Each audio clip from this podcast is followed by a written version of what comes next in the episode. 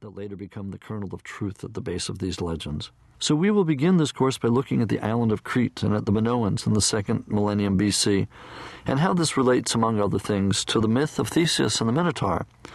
We'll also look briefly at Crete's international connections with Egypt and the rest of the civilized world at that time.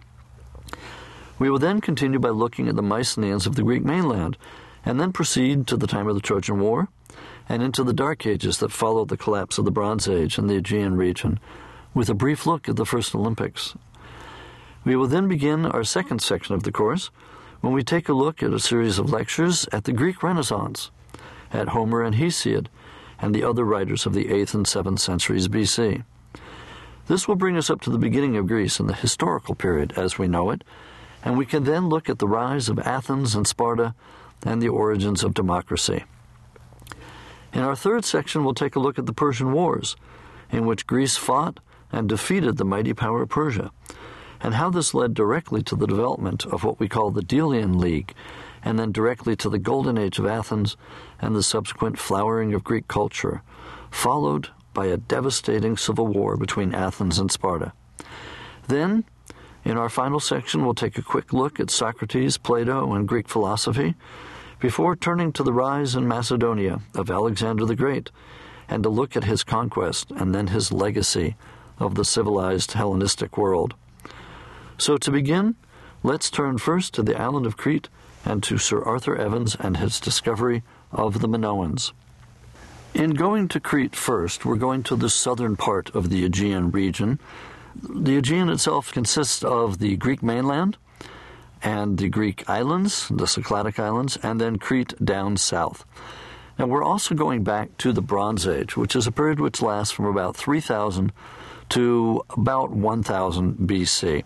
And here we've got uh, the kingdoms of the Mycenaeans on the Greek mainland and the Minoans on Crete rising and falling.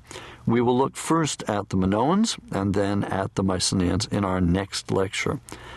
In looking at the Minoans on the island of Crete, we are indebted to one man, Sir Arthur Evans Evans came to Crete in the late 1800s determined to find the Minoans. He was looking for the kingdom of King Minos and thought that he had found it on the island of Crete, specifically at the site of Knossos, spelled K N O S S O S.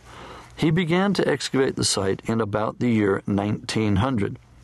And when he uncovered a palace there, he thought indeed that he had found the palace of the legendary King Minos, and therefore he named the civilization Minoans. That's not what they called themselves, that is what we call them. In fact, we don't know what the Minoans called themselves, but we do know what others called them, because they appear in the records of the Egyptians and other peoples from the ancient Near East. We know the Egyptians called them the Keftiu and the people over in what is now Israel, Syria, Lebanon, Jordan called them the Kaftor or Kaftorians. Now, what relation this has to what they actually called themselves, as I say, we don't know, and frankly, it really doesn't matter. What we do know, though, is that there are a number of palaces on Crete, not just the one that Sir Arthur Evans excavated at Knossos, but six or seven other ones as well Phaistos, Malia, Ayia Triada, Hania, Kato Zakro. The list goes on and on. And we also know the history of their inhabitation. Essentially, the Minoan period on Crete goes from approximately 2000 BC down to about 1250 BC, and it's split into three major periods. The first period is called the First Palatial Period. It's a time when there are major palaces on Crete. It lasts for about 300 years, from 2000 to 1700 BC. At that point, in about 1700, there seems to have been a major earthquake that destroyed most of the palaces on Crete. How can we tell it's an earthquake? Well, it can be tough to tell, but in this case, there's only two things that could do it.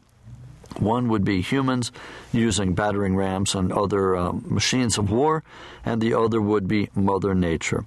We are opting here for earthquakes and Mother Nature because subsequently these palaces are simply rebuilt. The culture does not change. The pottery stays the same, the architecture stays the same, the people seem to stay the same.